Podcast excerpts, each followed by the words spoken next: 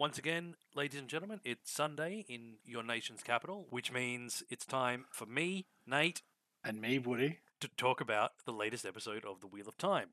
This time it's episode 5, Blood Calls Blood, and you are listening to, of course, a couple of pricks talk Wheel of Time, which is hashtag me up, Woody. Hashtag ACOP twat. You know I love it.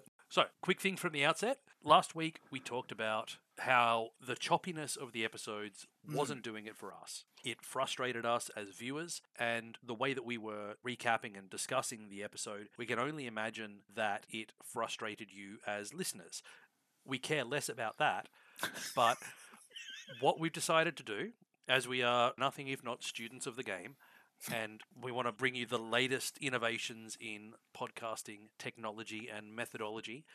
We're going to stick with a plot and go through it till the end. So there's three main plot threads: They're mm-hmm. Gwen and Perrin, Rand and Mat, Lan and Moiraine. We're going to stick with one plot rather than jump back and forth, fucking two lines of oh, we're still traveling east. We're mm. going to stick with a track until we get to the end That's right. it just makes more sense that way. It's easier for us. It's probably better listening for you. It should have just been made that way in the first place. And Oh, if they'd think listened so. to us when we'd emailed them, then fuck, we wouldn't even be in this mess. Again, and long-time listeners will know how much I lament people not answering my emails and letters. With I've, there's only so many fingers I can send. But we did. We sat down in the Nakatomi Ballroom production office and we had a good hard think about how things should go. And we hope that this works out a little bit better because I listened back for quality control and even I was annoyed. I'm like, oh fuck! And now we go to here and now we go to there. So hopefully this works out. Just a bit of news, Wheel of Time related news. It's been announced that, that this show is the most watched show in Prime Video history, which, to be honest, is a little bit like winning gold at the Special Olympics. But it's still a big, big thumbs up. We're really proud of this little show that could, and mm-hmm. good work for everyone involved. Yeah, absolutely. Absolutely. Well done. so I've got a lot of questions on this one, so I'll, mm-hmm. I'll bring them up as we go through. I've watched it twice. The first time I watched it, I was a little bit comme si comme ça about it. I thought, dare I not say jump the shark, but I started to think this is this is pretty shit. And then I've watched it again less than an hour ago, and I've sort of swung back around. But I've still got a few questions and stuff, so I thought we should probably just jump into it. But I've actually got a couple of questions because I took note of the previously on this hmm. time, which I almost never do. In fact, I can guarantee you I fucking don't. But I noticed that it pretty much tells you what is going to happen in this episode, which is good because it reminds you that Perrin killed his wife and the White Cloaks dude said he's got a good memory, which is helpful because, as we'll find out a little bit later on, that's a bit helpful, all in all. Because otherwise, I think if you didn't have that little bit of a prompt, you'd start to go, "Hang on a second, I, I, I, How the fuck does he know? Why Exactly. is he so fixated? yeah. Well, we've got a cold open that we probably should talk about 1st Mhm. Beautiful scenery, porn. It was a, a really stunning visual feast Mm. where we see a funeral, effectively, or at the very least, a burial Mm. of everyone that died at the end of episode four. Yeah. We saw this in the promotional material, especially the final scene, which is the crane shot, or probably a drone shot these days, mm. because we see Alanna's grieving face. And I had a question there from that, because it was nice that they showed some sort of respect to the fallen foes. I had that well. same note. I thought it was very nice that we see them burying and treating the king with the respect of a fallen foe. Right. Now, I had a question. The fight in the woods, that was one for the show, wasn't it? Correct. That was not from the books. Yeah, That's okay. Because I just wondered whether the burying of people was respect to the fallen foes, whether that was an Aes Sedai thing or not. So it was good. It was nice. We see Stepin carrying Carrie Ann Kennel and laying her to a final resting place, which is all very sad, all very maudlin, I thought. Then he grave robbed her. He stole her ring, um, which I thought I wondered if that was a memento. Obviously, we find out a bit later there. But I have a question. Yes. Maureen says, the last embrace of the mother welcomes you home. Yes. Is this the first time we're hearing about the mother in the show? It is, specifically book lore wise, that is something that is from Lan's people. Right. The borderlands, where he's from, is you'll appreciate this from your knowledge of the Legend of the Five Rings and Rokugan. Mm. There's an area at the north of the continent called the Blight, Mhm. which is your tainted, corrupted, evil land. Shadowlands. It's the Shadowlands. Yeah. Deep inside that is where the evil sits, and it's Mhm. always trying to come out and invade the south. The Right. borderlands are a bunch of various countries that are on that northern border with the Blight, and they're constantly at war They're the Crab Yeah. Clan of this universe, but broken up between several different nations. Right. But they all sort of have a kinship because they're Mhm. all here fighting this Borderlands war against the Blight, keeping the Southerners safe. So all that Borderlands area, that is their traditional funerary rite. May the last embrace of the mother welcome you home. Gotcha. Right. Hey, it was cool. And then I thought, hang on a second, this is the first time we talk about it. So, do the Aes Sedai help fight up there? Uh, absolutely, okay. that's that's where the fight against the shadow is the strongest. So quite Mhm. often you will find them fighting up there. Groovy. Well, that's cool. That answers that question. And I don't think that's spoilerific at all for anybody. And Not at all. It's just a it just a bit of but yeah. background stuff. So Have we talked about the opening credits with the loom? we, We haven't, haven't yet. No, we we're a couple of episodes in and we haven't discussed it yet. So I paid attention to it this time. I, I can't tell you why. I just did. You couldn't find the remote to hit the skip, hit the skip It took, button. took too long for the Xbox remote to, to turn back on again. Um, And then controller batteries are low and it pissed me off when I missed it. So it's a loom, it's weaving a tapestry, which is all very cool. And then it finishes on a tapestry of six women in a wheel in different colours. Can I Mhm. assume these are the founders of, you know, the Ajar Rasputin or whatever? You know, is that Whether or not they're the, the founders, I presume there would be founders. I read it as just representing the different Ajah. Okay, cool. And finally, I Yes. think before we get off this one, I went down and had a wee wiki look, and I noticed that each episode is written by a different person, and they change directors every two episodes. Okay. And some of these directors have serious chops under their belt. But I've noticed there's been a little unevenness in the direction, and I think that's why. I mean, it's not unusual to have multiple directors on a TV series. Yeah. I think you have to, or you probably burn out. I think it would just be a brutal schedule to have the same directors. Yeah. It's clearly a choice. Like if one person directs two, then another person directs two, and then another person directs two, and another person directs two. So okay. I thought that was pretty interesting. I didn't Yeah. want to go too far though, because I'm trying to avoid spoilers, just in case it says, you know, Episode 8, titled Perrin Dies. Maureen gives birth to Lan's love child. Yeah. Okay. So who are we going to jump on with? Because the title card tells us it's one month later, yes. which is good. But I thought we'd start with Egwene and Perrin. Perrin. So straight up, he tries to make the Buddhist Amish question their whole. Oh, it's a bit rough. You let animals kill animals and, hmm. and stuff. Is he fucking joking? Even the Buddhists don't think like that. It was just such a dumb argument. you know what it sounded like? It sounded like a pumpkin spice drinking latte yoga fucking vegan mum. Is what it sounded like to me, and I just went, "Oh, kill yourself! Just stop, just stop." Because oh, it's a bit hypocritical. It's like he even says it. It's a bit Yeah. hypocritical. I'm like, how? I like you'd know what that fucking word is, Blacksmith. Yeah, so I didn't bump on it, but I mean, I did, but I didn't mention it, but you did. Some of the language is all over the shop, and it's really. I sat down and watched um, Fellowship of the Rings today, and you could just hear, well, you could tell instantly where they were from by the way they spoke. And it was just something, yeah, it says, oh, it's a bit hypocritical. So I'm like, whoa. Okay, you don't have to have these and thous, but anyway, it was just. so we're back again here with the white cloaks. yes. And this annoys me a little bit because we've got this beautiful, stunning established shot of the White Tower. So they're within sight of the White Tower, and suddenly the White Cloaks are there, and they seem to have no territorial authority, and yet somehow everyone seems to just. Do you know what I mean? Like they seem to have a self imposed authority, and one would imagine being that close to the Aes Sedai, they probably would be a little bit leery of being a band of fucking killers right outside the area of the White Tower. Yet here they are. And the Tinkers are like, like she stood up to him, so she sort of answered him and said, You have no power here, mm. Saruman. But he obviously does. Mm. Because they just, I don't know, like it just seems a little bit strange. And I'll, I'll touch on it a little bit later as well. But um, it bordered on annoying me Yeah. a little bit. Like that these guys are just, they're being wielded as the bad guys, but they're being wielded a little bit higgledy piggledy for me. I know we needed to jump a month forward, but I would have liked to have seen this happen a little while back, a little further away Yep. than speeding distance to the White Tower. That's all. I can see that. Yeah. I, I Can't get it. I get it. can't imagine the Isidot. Anyway, I can't imagine they're pretty happy about it. But the linking of the arms, and then I started to hear the music swell, and it was actually so. The first time I watched this, I wrote this down. I'm like, I'm about to turn this shit off. This is Yeah. bullshit. If they We all, shall, if we shall not be moved. yeah, if they get stymied by, by this, Yeah. I'm done. And then all of a sudden they got bitch slapped, and I went, oh, okay. That's fine. But a little bit interesting thing for me, I was, I was actually pretty triggered by this. And I don't know why, but the Amish school shooting back in 2006 really, really affected me. And the way their level of forgiveness was displayed really sort of got to me because it shows something in me that I know within myself I could never forgive somebody who did that.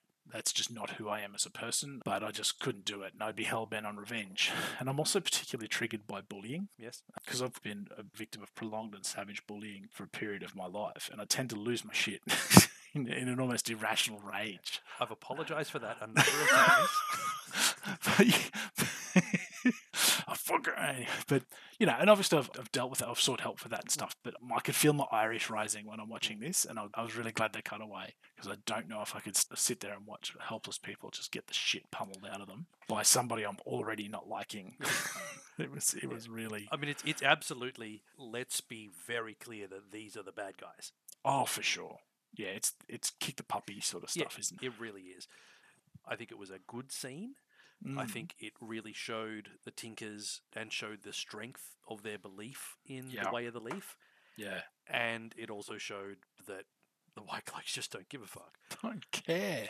So, I mean, Aram does say that even a White Cloak won't kill a Tinker, but Mm. There's a lot of shit you can do to someone short you of killing them. it's like Batman. I, I, Yeah. I'm never going to kill anybody. No, but you will put somebody into hospital, probably into a coma with Yeah. severe bleeding on the brain.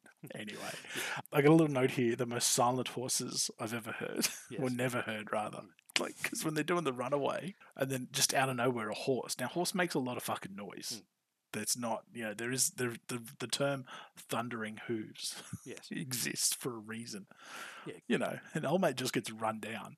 But of course, here we go. They got caught. And because of where this section happens in, in the, the show, because everybody else is all seeing the White Tower, I think you're almost trapped into this belief that, okay, everyone exhale now. They're all going to meet together in the White City. They're going to be fine. And then whammo, Yes. they're absolutely not fine. In fact, they're significantly not fine. Pretty fucking far from okay. well, those are pretty sage words given what happens next, I guess. Yeah, so they're caught. They're caught, taken back to the White Cloak camp, and then we see Gwen being stripped and fairly Mm. vigorously scrubbed in I think Yep. probably the the harshest grubbing scene I've seen this side of uh, Silkwood. Silkwood. That's what I was searching for. I had it and then I lost it. Then she's brought into Valda's tent, tied to a chair, and then we see Perrin dragged in, gagged, and tied to a what is fairly obviously a fucking torture contraption. Mm. It, pro- it probably has a name, but Matt just calls it a fuck chair. I must admit, I thought they'd put a ball gag in his mouth. It's it's going down.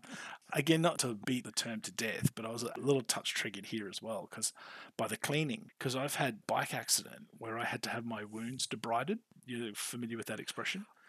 And they familiar with it. It's one of those things that I was like, ooh, I don't really want to know that much more about Yeah. so so when I'm watching that now, if you could just imagine, well, perhaps you don't want to.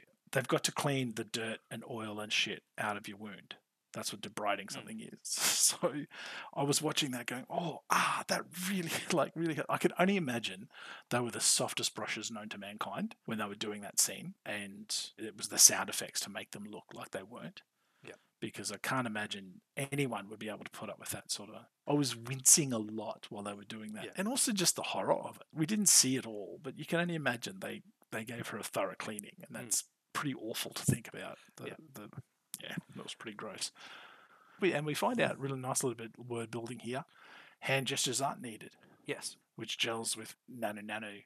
She could use her powers without having to use her hands and stuff. So So that was something that is mentioned many books down the track. I didn't Mm. want to mention it here because I didn't know what they were going to do with it. yeah, I mean, Gwen is pretty ballsy here. So much so I've used her real name. Yes. and I really liked that. I felt her as, as an actress, Madeline, I think, she rose to the occasion. And we'll talk about Perrin in a second. But she. and- Spoiler and- alert, he did not. needle scratch. he did not.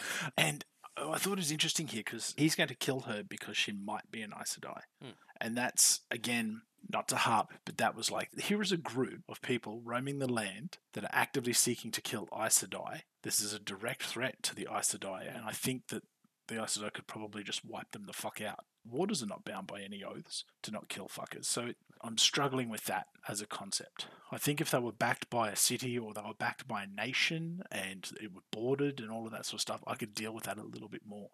But Yeah. just this roaming group of dudes in white cloaks who just go around and go, you know, and without any visible means to counteract channeling when they see it. So it's not like they can't use their magic against them in some way.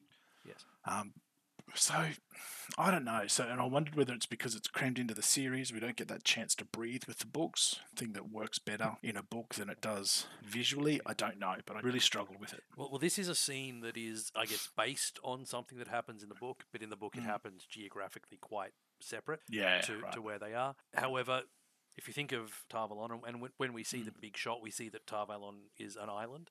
Mm, We do see in the books that basically the White Cloaks will go up to the water's edge, and there's limited capacity that the Aes Sedai either can or want to do outside of the island. At some Okay. stage, they harass the bridge towns that surround the island. ah, right. They're like, okay, well, we can't really do anything about it. They're not actively doing anything wrong, so. Wow. Okay. Yeah. See, to me they are. So that's interesting. I think, and that's And I- again, I- in this, yeah, we know with Valda, with his little creepy collection of ears, I mean, Yeah. rings. right? Yeah. When old mate from episode two, he was introduced. When Maureen looks at him and she sees those rings around his, she has no doubt in her mind who this guy mm. is. So, like I said back then, you tend to wonder how it is that they're able to to get them, and whether Yeah. they catch them by surprise, whether they what. This doesn't seem to be any sort of faith that protects them or anything. Um, certainly did protect him wi- from within the three oaths, this cunt has a bunch of Aes Sedai rings. Yeah. There is no question to me. Mm, He will kill me if he has the chance. Yeah. Clear and present danger, motherfucker, bang. power word kill. Boom. so that did bother me from this perspective, and I'm well, you've just provided a little bit more context to it, so that's interesting. But I think, as in the book, maybe you're not confronted with it so clearly. Yeah. I don't know. It just feels, and it happens just- a couple of books away. So yeah, I think this is, oh, these guys are here. And I- I would put it down to just a storytelling requirement that they Mm. needed this to happen. It happened. It's just so happened that it happened here. I can see where you're coming from. I absolutely can. uh, yeah. Let's just leave it as a semi plot hole because it's not been expanded enough. Yeah. Because it's nothing like as big a plot hole as we have coming up later in the show. but that's fine. So a bit of a Hobson's choice. He leaves the, leaves them with here. Channel and I'll kill you when he lives, Yes. or don't channel. I'll kill him and Yes. you live. If you're not a witch, you'll just drown. Fair cop that. Yeah. So yeah, so let's talk about the turkey in the room, which is Mhm. Perrin cannot fucking act. I mean, during that admission of guilt, when he admits that he's, I'm like, I'm so utterly unconvinced by him. Even the second time around, I tried to go, no, come on, come on, give him a chance. and no, Was it bad enough that you had to go back and watch to see if he actually did kill his wife in the first episode because you just didn't believe it? yeah, fortunately it was shown him previously in, because I'm like, hang on a second, this guy, he's up to something. no, he's not. He's just. Oh. So here we go. I've got a bit of a plot hole, I think, here. Okay. the white cloak, he sees her channeling. Now, men can't see channeling. We've seen this twice now. Well, he sees a little bit of smoke on her ropes, and then a little bit Yep. of. I don't think he sees, he, or he might feel something. I don't think he sees the weaves. He just sees the result of what she's trying to do. well, the way I watched it, I watched it pretty close. I think his eyes track the powder puff Mhm. as it flies across the room. And then, even if I was being forgiving and saying no, they didn't, he says, Your little flame, which obviously is hitting. Okay, that's good. So we've got two different takes on it here. I just got this real idea that he saw the channeling. Yeah. And since we made a bit of a point of it last time, I went, no, that's. I mean, he could see her writhing in the chair, and I'm like, okay, that's a thing. But then, to me, his eyes track the powder puff into his chest. Yeah. And then he says, you know, I thought you were going to hurt me with your little flame. Mm. But it, it certainly provides the impetus for her to sizzle off Perrin's ropes. Mhm. And we get a by the light, what are you? His Yes. Perrin's got yellow eyes. So I got some speculation here. So we've got Rand who's manifests some sort of power where he could knock down that door that would be unknockdownable.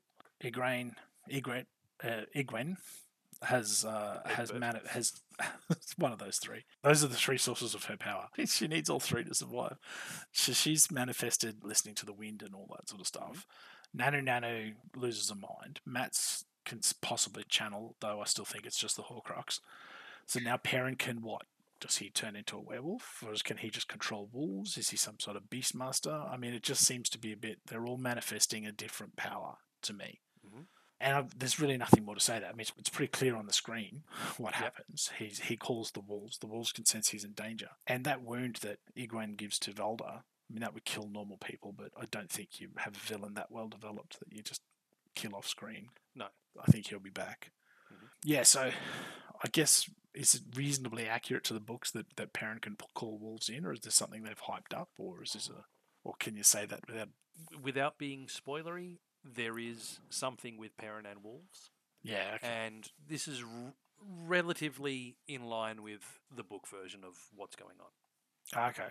Cool. Like the first time this manifests as a power.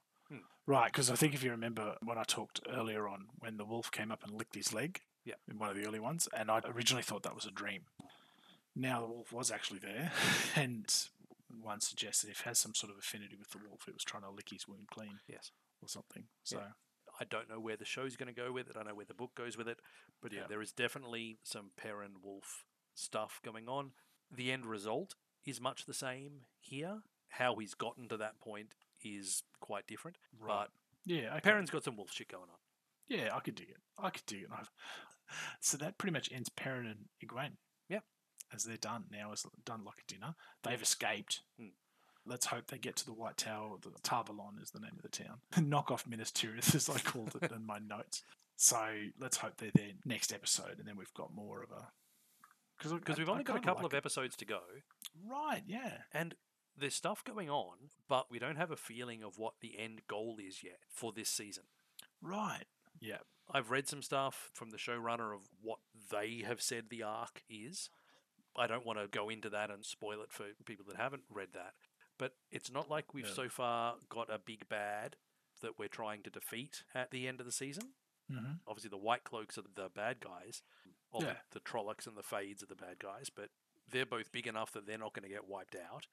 We're not going to suddenly have a big battle and we kill all the White Cloaks. So, Hmm. what the season is building towards isn't really clear. Right. Yeah. Yeah. I've actually got that as a little side note because I wondered if once this all wraps up, we might do a like a season overview episode. We go back and sort of Yeah. th- that way I'll be able to dive into a few more things online Hmm. to be able to see without getting spoiled Yeah. too much. Yeah. But you know, anyway. So shall we talk about Mat and Rand? Yes.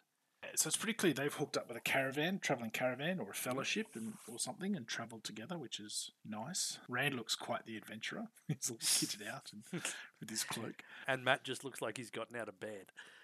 right? It's like Jesus. I have never seen anyone in a TV show look more like someone that's just gotten out of bed since probably Arthur Dent. It's a it's a dressing gown. He Mat looks like shit. does, and he looks. I mean, it's the Horcrux that's fucking with him, obviously. It is, um, and he's been a cranky fuck. You know, some kid runs into him and he's this close to just backhanding him. Calling him a little crib piece of shit, like it's yeah, it's pretty full on. I did have a little costuming problem though. Like you don't generally walk around with your bow strung, but old mate has that on his back. That's the sort of verisimilitude that I'm after in this show, and I just don't have it. There is no So truth just- in this art. it's all bullshit. But again, we've got that language issue where you, hey mate, how you doing and, and stuff, and are you okay? And yeah, piss off and all that. But that's fine. But I thought it was really, really cool when Mat and Rand is standing looking at a stone with rune carves in. And I don't know. The first time I watched it, I went, oh, cool stone. And then the second time I watched it, I went, did the camera linger on that just long enough? Here's my take without necessarily having, because we saw some faces carved in stone when Perrin and Egret made their escape. And I like that. That shows there's a history to the world. And Lord of the Rings is a great example, and I saw it again today. They just walk past fallen ruins, there's statues, there's also like the world looks lived in Lived and in, it looks yeah. ancient and it looks like it's and I have heard people because I'm not a dyed in the wool Lord of the Rings fan. I like them. But I wouldn't know it when people say, "Oh, that's a such and such," and this is that. There are people who were watching the Minas Tirith scene in Return of the King that were able to pick individual buildings out, saying, "Oh, that's the such and such building, and that's that." So I'm not at that level of of fanness. But then you've had sex with women. So I wonder, I wondered if the stone with the runes in it Mhm. stuck out to book fans. And if it did, that's cool. It's not going to spoil anything. But I wondered if book fans were nursing a semi when they saw that. That was part of me that went, oh, that, and if they were, that's cute. There was definitely something in that that I think was just a little Easter egg for book readers. Yeah, that's the way I took it. I looked at that and went, yeah, cool. I liked it. I'm Yes. not even to, you know, because it, it because gives it gives that world that lived in, it gives it a history. Hundred percent. Yeah. Oceans rise, empires fall. That's you know, that's how it goes. Oh, we've seen. You know, you'll see each other through it all.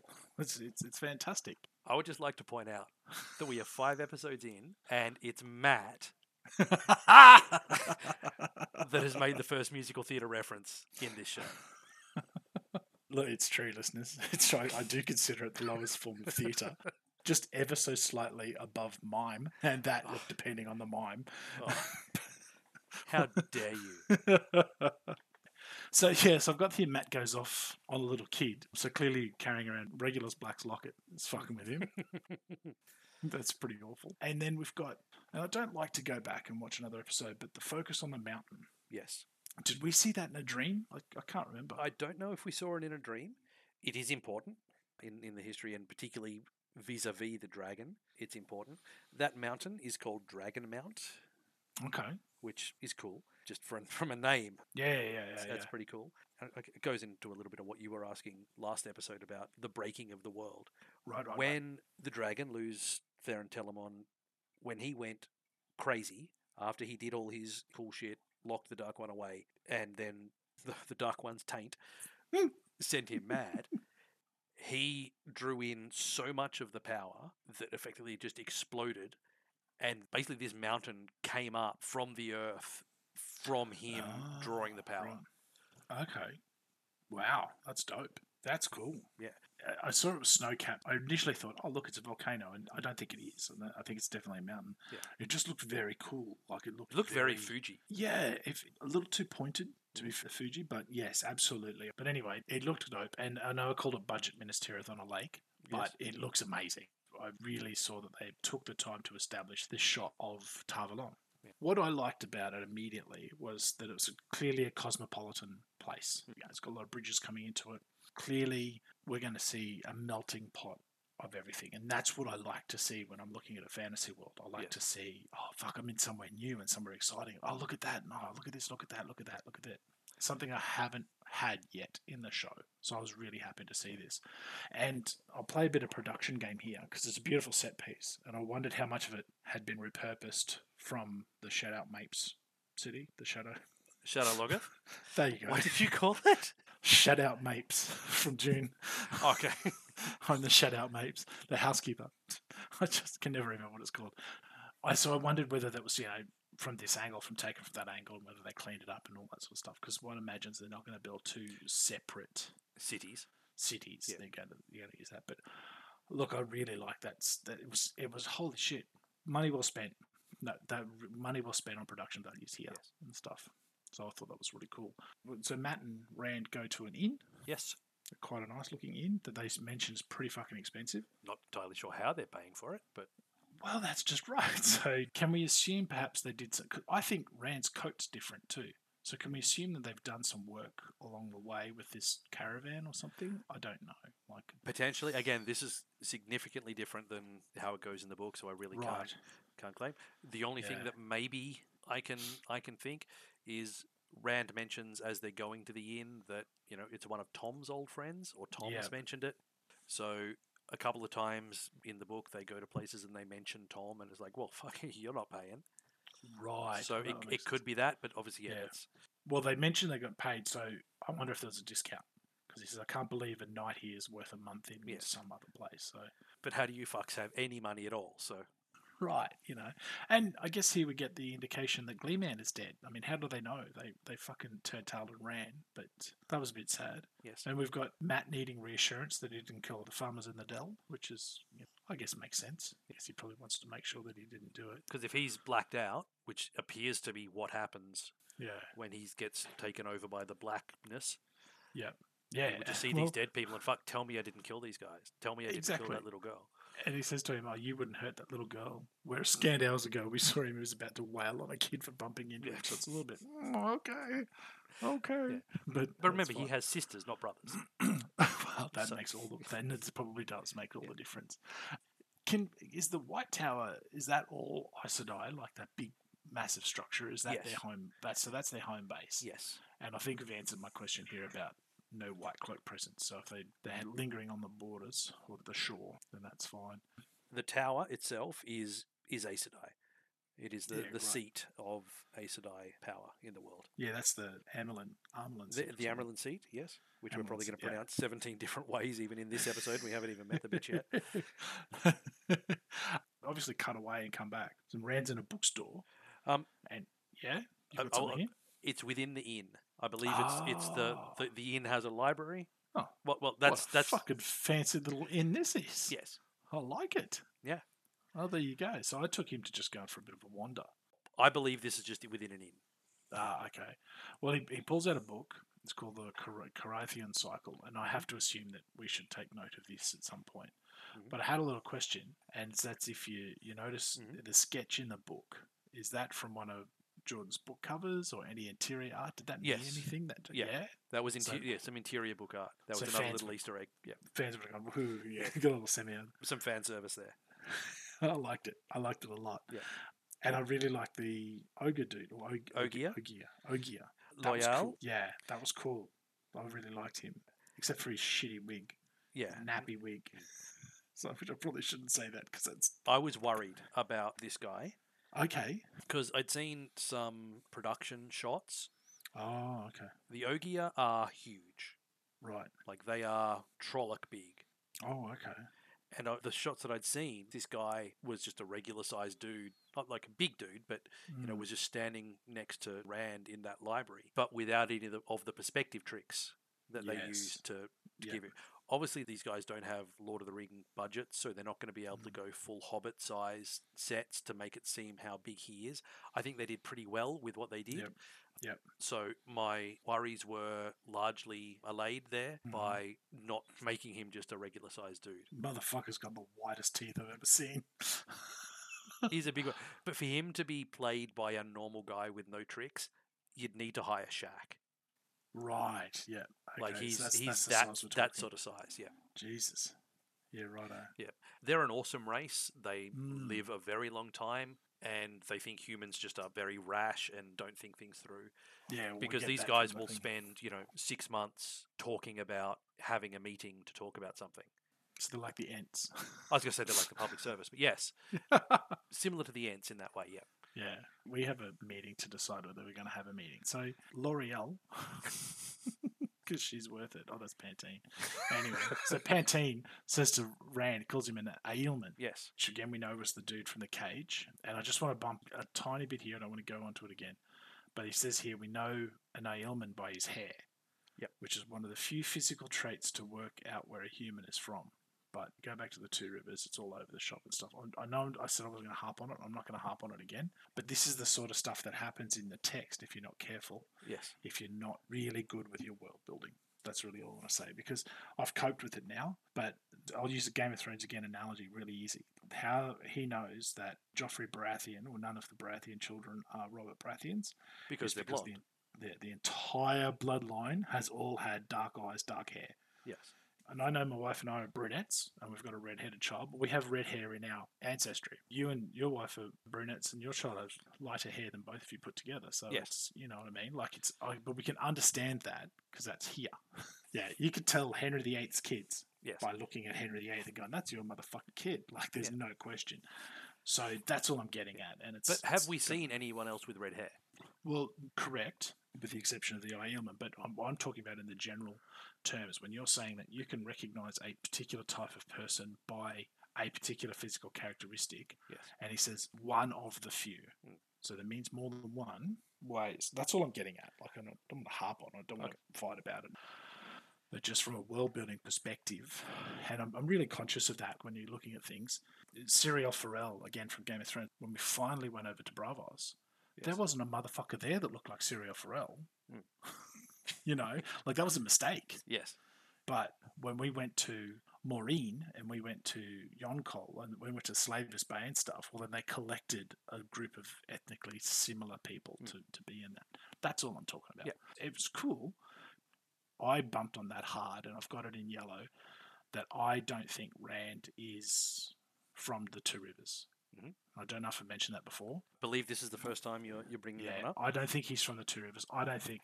I think we're going to find out that Ran was probably Moses in a basket, but I think that he's not from there. That's my little bit in yellow. All right. We'll see with how that goes if that even gets revealed at the end, and that might lead on to something else. But I'm going to keep stum on that just in case. All right. But I liked it. I thought I thought that was cool because it also taught us more about the Ogier.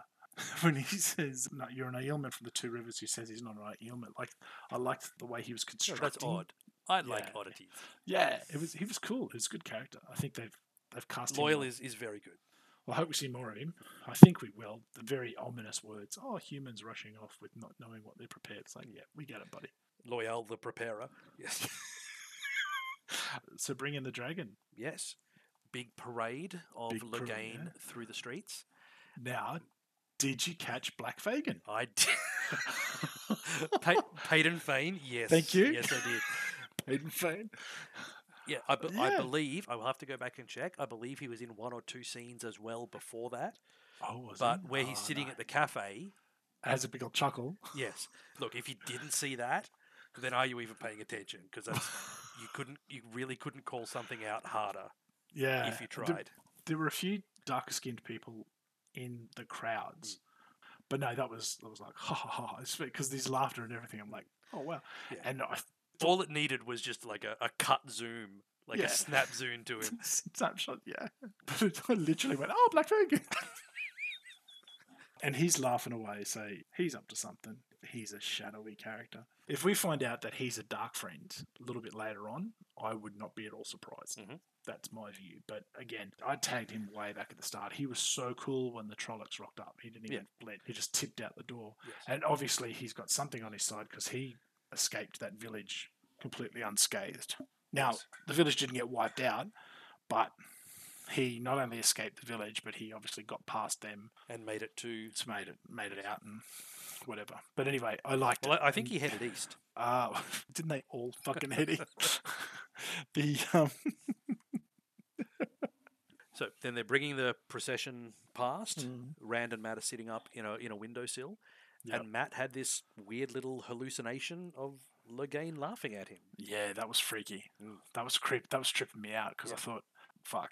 Is that really happening? In which case, I actually thought for a second there there was going to be a chase sequence. Yeah. I thought the Aes Sedai would go, hey, wait, what the hell's going on here? But yeah, that was uber creepy. Yeah. I did like that they were throwing shit. And I was thinking to myself, you wouldn't want it to tag an Aes Sedai. And, And then we then- find out later. we find out later the, With, with a radish. Laddle and Red got tagged with a radish. I'm like, yeah, I'd be pretty gutless to throw shit. I'm not, you know, I'm pretty good aim, Yeah. but no.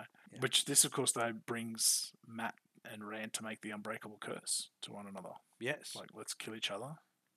Let's if not let it. Uh, And Mat doesn't hesitate. Oh, will you kill me? You bet. like, oh, fucking hell, right on, buddy. the way he is at the moment, I don't No. think he needs a lot of prompting. I think I think if, if Rand fucking snores, Yeah. I think he's in deep shit. I've got a bit in yellow here. Mm. I'm just tipping that Rand's going to be forced to kill Mat. I think that's going to have to happen, Mhm. unless he gets rid of the Horcrux. I don't know, but that that's a little bit in yellow. Mm-hmm. I did bump on this one a little bit. Is that Pantene just happened to find a woman with a braid in a pretty full-on place. Mm. Pretty cosmopolitan place, and Yep. went, "Oh, you must be the girl that Rand was talking about," even though that's not who he was talking about. Yes. He didn't mention her by name or anything, so Yeah. I was a bit Deus Ex on that one. Yeah. Now, I had this as an issue because they don't know that she's alive. They don't know that she's following. They don't know that she's traveling with them. They have no way of knowing that she Ah, wasn't killed by the Trollocs in the attack. Right, they don't either, do they? So to me, that was a little bit. How did we? How? Unless he was just talking about, as as you've suggested, which makes a little bit more sense. Unless he was just talking to Loial about this girl with a braid. He said a girl from the Two Rivers used to read this book to me all the time. Hmm. She used to think she was Jane. Yep. Now L'Oreal says, "Oh, you must be from Two Rivers." So, and since the braid is very Two Rivers, Yep. I could see that. Hmm. But it just was like, how convenient. Although he did say that he was allowed to go t- onto the White Tower grounds. Yep. So it kind of works. Yeah, just it's it's a bit of a stretch. It's a stretch. It's a long blow. Yeah. Long bro. Blow. it's a long. Is it? It's a long blow. Yeah. It's a long bow to draw. Breakbone Fever sounds harsh as fuck though. Yes. Yeah. And that's a story that's told in the book. yeah. Again, I think this is a little bit Easter eggy for book fans. Nynaeve Yeah. does tell this story. She actually tells the story to Moiraine because Moiraine's quizzing her about did you ever heal someone miraculously that shouldn't have been healed? Was Ah, someone at okay. death's door and then somehow they just got better? Right. And that was what this story was. That by all accounts she was going to die and then just didn't. In the Hmm. books, this is the first time that Nynaeve has touched the power and not having any conscious control about it. Not knowing what she's doing, but Yeah. much like she did with the heal bomb in the cabin, Yeah. ended up healing her of something that should have killed her without knowing what was going on. It's something that is relatively com- like it's it's common enough that Moiraine knows to ask about it Ah, Okay. for, for people that aren't trained who have this power in them. How did it first manifest itself? Well, typically we have things like this. So that was a nice little Easter egg for book people. that Ah, story nice. being told in a different way. Mm. Oh, that's cool. Do you know what breakbone fever is in real life? Uh, no, Dengue fever. really. Yeah, muscle spasms and dengue fever. Given where I grew up, Mm. that was that was a real. Unsurprising that you know about that. Yeah, it was it was a real. But yeah, breakbone fever just reminds me every time we got to get the fucking spray those mosquitoes. Fucking yeah, mosquitoes have killed more people on Earth than anything else. Really, Yeah, even the malaria. Catholics. especially the Catholics. um, anyway, so yeah, nasty little fuckers. That brings us sort of the end of Random Mat. Yes. So that's all done and dusted. Overall, it was a good story. Hmm. It introduced a nice new character. I hope he hangs around. Yep. I mean, we didn't learn anything more than we already knew, apart from Mat's really going downhill. And Nynaeve's seen it now, and is like, Yeah. "Oh, what the fuck do I do here?" Yeah. So Yeah, so that's going to be interesting, especially being so close to the White Tower. Whether they'll just gentle. I mean, I don't know if there's anything in the the book, but can they just gentle somebody for the sake of it, or just in case? you know, just like, in case. I, I don't think they can gentle people just in case. just on the off chance. Uh, so now we're doing the, the main storyline, really. The, the? A plot, realistically. Yeah, this is absolutely the A plot because we're off with the Aes Sedai, we're off with Moiraine, Lan, and everyone in between. A fair bit of Nynaeve, but yeah, Lan, Yeah. Moiraine, and, and the procession. Stunning scenery porn again.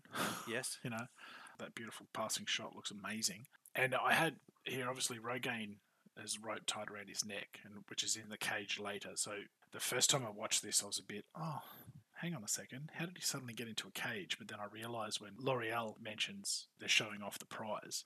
Yes. Well, of course So, they so are. they've like- come home, gotten prepared, gotten changed, and then That's exactly right. put Yeah, on yeah, put yeah. on your Sunday best, put on your exactly right. parading a false dragon through the streets outfit. exactly, and they seem to be pretty happy about. it. I mean, Stepin is looking pretty heartbroken and lost and Yeah. and whatnot. And A touch here that I liked was Mm-hmm. the boots backwards in the stirrups when he's I lead- did when not he's see lead- that. So he's leading Kerene's horse, Mm. and her boots are in the stirrups backwards. Ah, I did not notice that. Is that a thing? I think it is. I, I know it's something cultural from somewhere. It actually makes me think it's maybe a Civil War thing. Traditionally, simple black riding boots are reversed in the stirrups to represent a fallen commander looking back on his troops for the last time. So it's Oh, a it's a dope. military thing. That's dope as fuck. I like it. I like it. Yeah, that's some shit. Well, there you go. We've got a very nice establishing shot of the White Tower. This is the first time we see the White Tower, isn't it, in the whole thing? Yep. There's no need to call it budget Minas Tirith again. No. So we get this establishing dialogue here with Lan and Moiraine talking about the fact that she doesn't call the White Tower home. She likes to travel and, and whatnot. And it's a little bit confirmed a little bit later on, but we get a little bit of a nod here that maybe Lan and Nanu Nanu are starting to build something. Mm-hmm. Because yeah, she's spending all her time at the Warders Fire and stuff. Yes. I- Yeah, there's a little bit of a know. hey, yeah. what's going on there? Yes. Yeah, a little bit of something. All in all, it's a, it's a nice establishing shot. We're all coming along as we go, and then we get the payoff, which this is where it pays off for the returning of the ring. Yes. Well, as he says, I'm going to return the ring to the tower. That's his thing. That's his final duty as a warrior. Yes. This is when Stepin's being all dressed in white. Yeah, yeah. And sort of a quasi question here. I started to think that, well, if Moiraine can sense these, the four, through, with the secret source, or but it doesn't seem to be the case. Like I kind of thought she maybe should could sense where they were. Yep. But then I wondered how she knew they were all at the Twin Rivers, and I'm I'm, I'm assuming there's some sort of Wheel of Time birth, deaths, and marriages somewhere that she could Yeah. look them all up because. You know, either that or she's got spies everywhere. Yeah. Which is the eyes and ears thing. I think they say a little bit later on. So anyway, I started to wonder where the hell going with it. Do you know what I mean? Like how she, Where are my friends? When, she, yeah, she's where the talking to four, Neve. like, yeah, I'm just gonna find them and stuff. Yeah. So I find mean, a out that little bit unrealistic. I'm down with Nynaeve being very protective of her people and being a bit bullheaded, but you arrive at the city and your first thing is, all right, where are they? You said they'd be here. yeah, Fuck, bitch, my backpack's still on. like, come on. Nanu Nanu gets put up in the Warder's quarters Yes. for her protection. Mhm. And Moiraine lays a big chunky dump of exposition on us here. The the politics of the sisters, they're not all lovey dovey. Mm. They're all schemers. They're all Everyone's got their own agenda. yeah. And it made me hearken back to what I thought about when the world was broken and the Aes Sedai responsible for putting it back together. And whether the way they put it back together, they weren't all as one with Yep. the way they thought they'd put it back together. And that's possibly nice big exposition dump, I guess. Which and a bit nice. of nice character stuff after she tells Lan to fuck off. Mm, It's, I kind of get what you're going through. yeah. This is scary as shit. But obviously, that's her agenda because she wants, as we get with Liandrin and a bit later, everyone's going to want her. Yeah. She's, oh, for sure. She's the girl that everyone wants to dance with. I like correct use of the word honing here. So many people get that wrong that when I heard it correctly, she says we've been spent our time here honing our skills. I know that's a silly little thing, but when you hear a word used correctly, when it's used so incorrectly so often, it was really, really nice. You could see it coming down the pipe a mile away, though.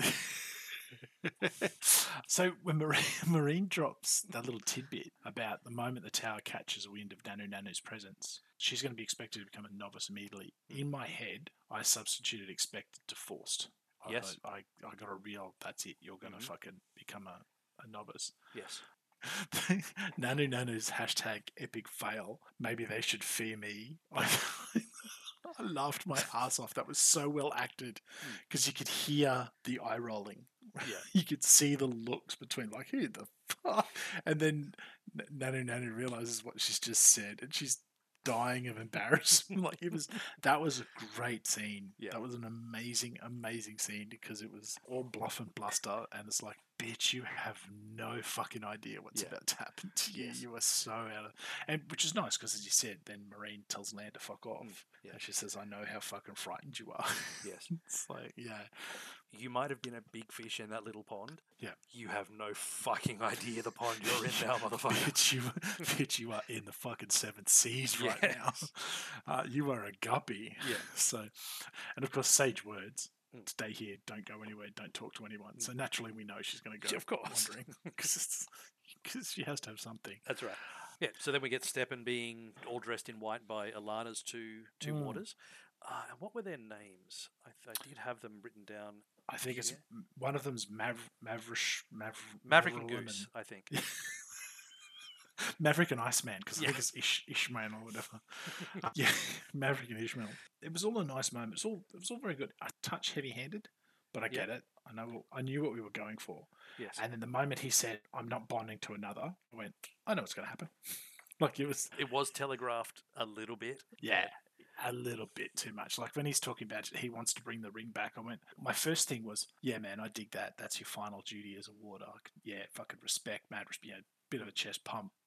Fucking respect that shit. West Side with the finger finger gesture." One And for, then one, later pouring one out for my homeboy. I did, yeah. And then he says, I'm not bonding to another. I went, oh, I know what he's going to do. So he drops the ring into the fire at Mount Doom, yes. which is very, very cool. Yep. And I assume that's where new rings are forged from that. So I actually think that's that was a really cool thing. I thought, That's new. ah, yeah, And groovy. That absolutely Oh, works for me. absolutely. Because it is, this is where we make the new rings. We'll put your Yep. old, yeah, yeah, I thought that was really, really well done. I thought that was very cool. Now, is the is the ring just a signet ring itself, or does it hold some sort of power within it? It's just it doesn't help them at all. It's just like No. a signet. It's like a class ring, isn't it? It is. The ring isn't anything more than this is what you get when you graduate. Yeah, if you're an Aes Sedai and you take your ring off, like Moiraine did, she Mm. could still channel. She could still Yeah. do some shit. So I was I was pretty cool with that. I did not fall for the misdirect with the sleeping potion. But here's where I went off the tracks. I took the whole what happens to the Warder happens to the Aes Sedai. I Yep. thought, okay, because I'm sort of jumping ahead, but I knew why he took the sleeping potion. And then I went, okay, Moiraine's like super, super powerful. It might be a threat to the seat. Yes. And knows Lanolin Red. She's pretty high up on the board. And I got it into my head that Lanolin Red had somehow gotten to Stepin and got him to put Lan to sleep, which would actually put Moiraine to sleep. okay. So something could happen to Moiraine. That's Okay. what I thought was going to Yeah. happen. I see that. And that's I can see the logic there. Yeah, and you've gamed with me. You know, Yeah. I'm, I'm fairly twisted. I will take you know threads and weave them together, and hopefully they, they turn out all right. But I'm also I'm looking for the person who's going to be treacherous. That's what I thought. So it, I knew what was going to happen, but it took me completely out of it because it caught me off guard. And then when Lan wakes up in the morning, it wasn't until he sort of ran around the corner Yep. and up the stairs that I went, ah, that's right. No, I was wrong, fortunately. But that's kind of where I went with it. Yep. The scene with Lanolin Red and Nanu Nanu, I, I thought that was wasted. Did you get anything out of that that you didn't already know? No, it did give just a little tiny bit of why maybe she's such a cunt. Yeah. But go through the library. The persimmons are great this time. of- I didn't understand what that was, unless just being a nut cunt. yeah, and unless it was someone with absolutely no people skills trying to be charming Mm, and like, I don't- hey, I'll be, I will share with you human friendship. I, yeah. I, am, That's I'm- exactly right. I am just a normal human bartender. Yes. Can someone please show me where the earthen vessels go to the bathroom? Now, I didn't learn anything new about any of them, but I guess i take your point a little bit there because when she says, you know, men don't like it when a woman gets even a hint of power or might be better than them, I'm paraphrasing. yes. Knock, knock, Hollywood. We don't have to have a tragedy to make every bad person a bad person. Some people can just grow up to be a cunt. Yeah. you know, she could be attracted to power. She could do this. They're doing it in Star Wars a lot with Darth Vader, especially in the comics. They're trying to humanize him, Hmm. and Darth Vader works better as inhuman. Yes. As We've had the discussion multiple times about Hannibal Lecter. Mm. Hannibal Lecter works as a villain because he's Yep. just a fucking villain. Yeah, he's You he's don't gone. need to know why. They did Yep. try to explain that in one of the books, but it weakens him. It a absolutely does. It, uh, you're 100% right. You're 100% right. It's not just him. They've done it again with Vader. They've done it with other characters. They try and give us this little fucking sneak behind the curtain that we do not need to see. Yes. It's it's Let a monster be a monster. right. Like Valda, we don't need we don't need to know that the Aes Sedai might have killed his friends. He's so fanatical in what he believes in. And That's that's, enough. It is because there's enough of that. Yeah. So I don't He is good enough as he is. We don't need the backstory of what turned him into that. Just let him be that. Exactly, and let Lanolin let Red be that. And this is not a Charlie Day with all the pictures up on the wall and the red strings, and he's talking about the conspiracies. That's like my favorite meme. I'm not going to try and do that, but here I'm exactly about to Yes. do that. I do find that it's a little bit off. It's a little bit cloutish across the head. It's hectoring. It's reminding us once again that men are bad and women are good, and that's fine. And that's that's just the way it is. And in this world, I get it, and I'm not against it at all. I'm going, yeah, man, this is in the world. That makes perfect sense to me. A dude locked away the bad guy, and it went to his head, and then everyone else goes fucking mental if they do. I get this. Absolute power corrupts. Absolutely, I get it. But it's snippety little lines like that that annoy me, and I question whether they're in the text itself or whether that's just some sort of agenda. So let's eh, quick every episode. Let's just remind us all that men are shit. You know what, ladies? We know. Yeah. Which, if Rand al'Thor turns out to be Moses in a basket, it's going to bump so hard against all of that. It's a little bit like in Dune, the Kwisatz Haderach. They talk about the fact that the Bene Gesserit, for centuries, for millennia, have been this breeding program mm. to breed the superhuman, superpower being. And it has to be a man because that way it bridges properly. Because it's divided and it comes back and bridges correctly there's nothing in there about men mistreating women and all of that sort of stuff. It's just no, we realize in order to have full control over this power, we need to have the male and the female. I think something like that in this scenario would work well, but I'm also talking about a book series that's well and truly developed and written and done. So mm-hmm. whatever the story is, that's fine. But let's not keep telling us we're shit. We get it. No tall men, but enough. Just like there's no tall women, no tall men. No tall men. No tall men and no tall women. I get it, but enough, enough of that. And so I've, I've already touched on this, but we find out Moiraine is super powerful, Mhm. which is cool. Like I get that, but it also adds that level of intrigue. If she's not here that often, like if she doesn't get to the tower that often, you can understand how some people are going to perceive her as a threat. Mm. Because no one knows what her politics are. She's potentially going to come out of the blue and just fucking take over. yes. And I can understand why people would think that's a dangerous thing. Yeah. So that's why I thought Lanolin Red had gotten into Stepin's head and made him. So fuck Lan up, so she's fucked up, so she can. Yeah. Look, it's sensible jumps. I can see the logic of where you've gotten to all those Mm. places. Just think of the conspiracies everywhere. Yeah. Because what you don't understand is there's a cabal, and they run a pizza shop. Um, so mirror, mirror. Randon on again. I was trying to think of that for a hashtag. Random on. I'll have to, no, I think we've missed it on this one. But Yeah. You know what we haven't said yet? What's that? Magical bitches. Magical bitches. Because we had militant mag- We're, we're contractually obligated to say magical bitches at least once an episode. magical bitches. Magical bitches. So. I've got a note here: uh, mirror, not mirror, on the wall. yeah. The fuck is that? no Like, idea. that I have no, Yeah. no idea. I'm assuming that's something that's going to mean something at some stage, but I don't know what that is. Yeah, because upon second glance today, because I, I watched the first one on the TV to enjoy it the most on the Mhm. big screen and whatnot, and then usually I'm watching it on a reasonably sized monitor for the second one. And I had an opportunity to have a really close look at it because fuck getting out of my lounge chair to walk across the room. And it, it's a portrait of a woman facing away, looking down another through another like arch Looking door. through a window or something. Yeah. Yeah, so it's not a mirror, it's not anything. I was just looking at it, going, "Well, what the, the fuck Why keep that?" it behind a door? I'm confused by that whole thing. Yeah. Okay. Oh, cool. Oh, well, then that, I'm actually won't to make that yellow anymore because I'm like, oh, what the fuck is that? We jumped to Stepin and Lan. This was a bit long and protracted, but I, I get it. If you were paying attention, this wouldn't throw you off the scent. This whole Lan Stepin thing. Yeah. But if you weren't paying attention, I think you'd just find that maybe, yeah, okay, Lan's there to comfort a friend. Yes. Stepin drops the worst kept secret that Nanu Nanu is looking for love in all of land spaces. So I thought, oh, really? We, we're going again? We've already mentioned it earlier. We're going again for that. So, In case you weren't paying attention at the beginning. yeah. So, obviously, Stepin goes off and fucking offs himself. Yeah. Which I get it. I could get it. Their grief must be so. And he's, he's brought the ring back. I think that's that's fine. He's done his duty. Mm, his final duty. Yeah. Alanna talks about that as well. She says Mm. the grief when they lose their Aes Sedai is just unimaginable. Yeah.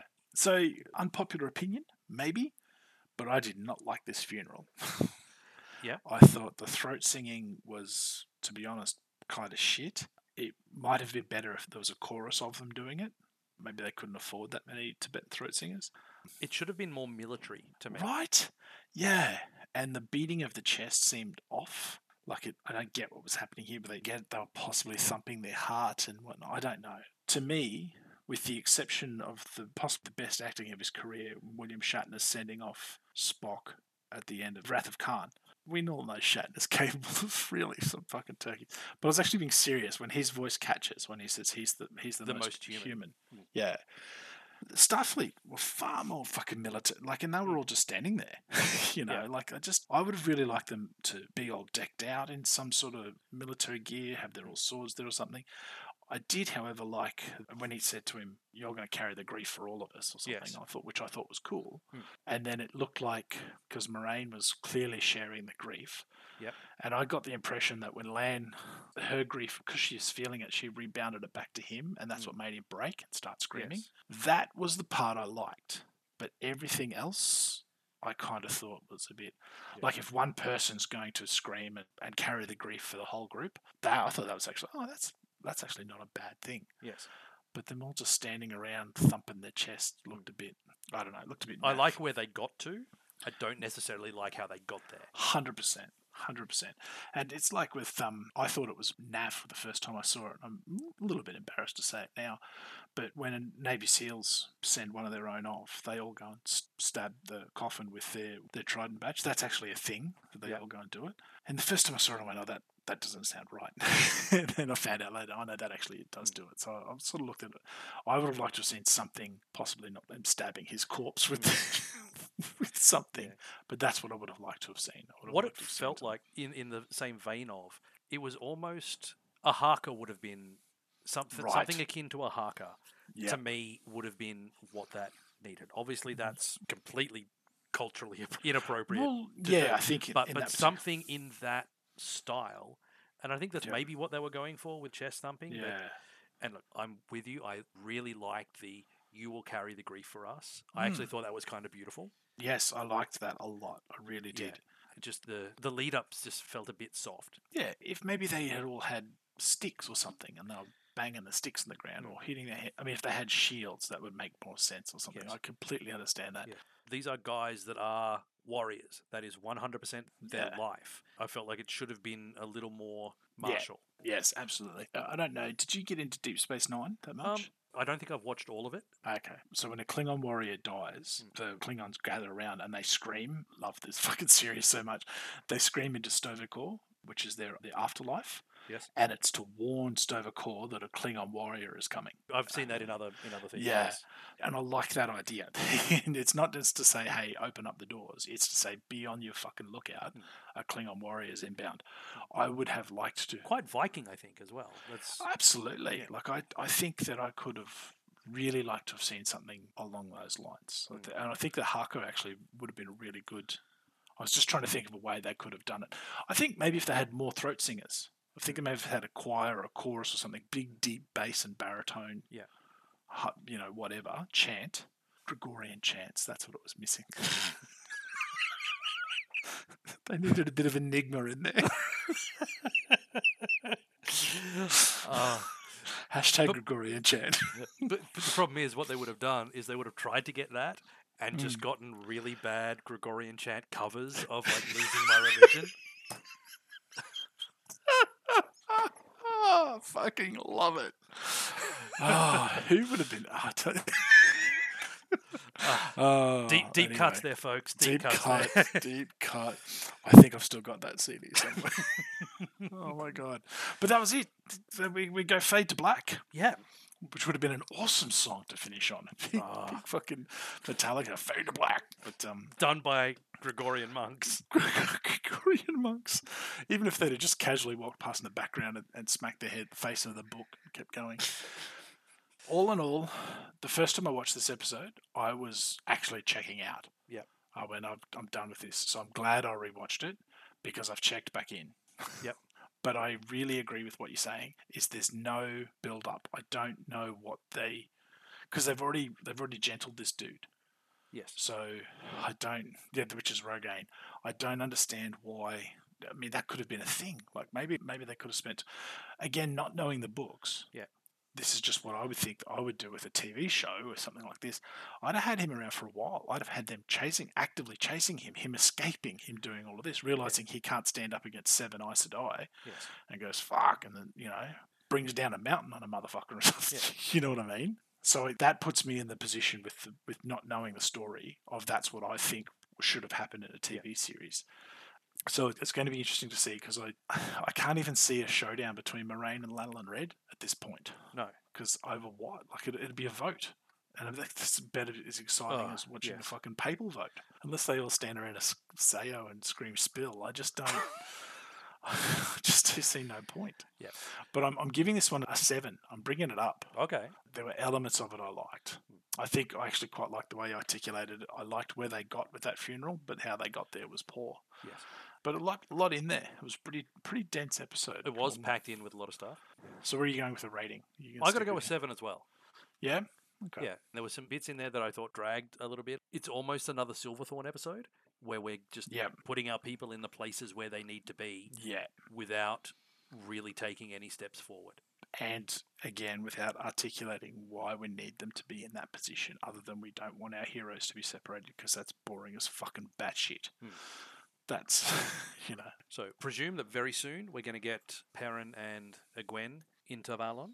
yeah we're gonna have to Our, our merry band will be will be together once more. Yeah one hopes we'll see some sort of fallout with the white cloaks and the tinkers I'd like to think that happens my little Polly and the glasses are on at the moment Yeah. and I'd really like to think that that happened Yep, that they're going to get some recompense for being Yeah. assholes to pacifists. Yeah, unless if we're to assume that because the White Cloaks got done in by a pack of wolves, and that's not necessarily that bad. It's not like Tinker's called the wolves. No. But all in all, a really good episode the second time around. Mhm. First time around, I was a bit, ah, but we'll see how we go. Yeah. Be interested to see Yeah. where they go. Yeah. So I'm, I'm so I'm trying to think from the trailer what we haven't seen yet. And the only big thing that I think we haven't seen or haven't met is the Amyrlin seat. Right. So I'm presuming we're going to see her next episode too. Yeah, that makes sense. From what I could tell from the story, she doesn't appear to be there yet. She's on her way. So, I enjoyed the episode. Some bits that I thought were really good. A couple of things that I just didn't understand and thought were maybe a little bit pointless. I'm glad we've got Loial. He's he's here. He hopefully he's going to hopefully, it. he won't pull a Tom. yes, you're here for two episodes and then you get killed. Yeah, Steven Seagal in Executive Decision. except that was a good choice. that was his best acting role I've Ah, ever it seen. was the best meeting he's ever done. All right. Well, then that brings us on home, folks. So, Yeah. uh, so thank you for staying with us. Tell the good people how they can find us, Matt. Well, we're still on. Uh, well, I'm still on Facebook. ACOP Podcast is the the Facebook page. I post up links to the episodes each time, but I'm also on Twitter at ACOP Woody. I'm at ACOP Nate. We pay no attention to what anyone says to us on Twitter and or Facebook, but please, by all means, reach out. If you want to yell into that void, you knock yourself out. Unless you're saying how much you like us, in which Um, case we will answer you for days. Well, see, we assume that when we don't get messages on our Facebook page or Twitter, we assume you're so blown over or bowled over rather by what you've heard that you can't you can't possibly you, you cannot find the words somewhat like I couldn't a second ago you cannot find the words to put to put to us so that's that's how I assume it I just assume Yes. they, they can't handle it I think that's the only reasonable assumption that anyone can Yep. come to. I think they've been ear fucked so well hmm. that they're cock drunk Prick, dr- prick drunk. prick drunk prick drunk hashtag prick drunk but in, until next time folks I've been Woody I've been Nate. and we're A couple of pricks. When the wheels come down, when the wheels come down, when the wheels touch ground,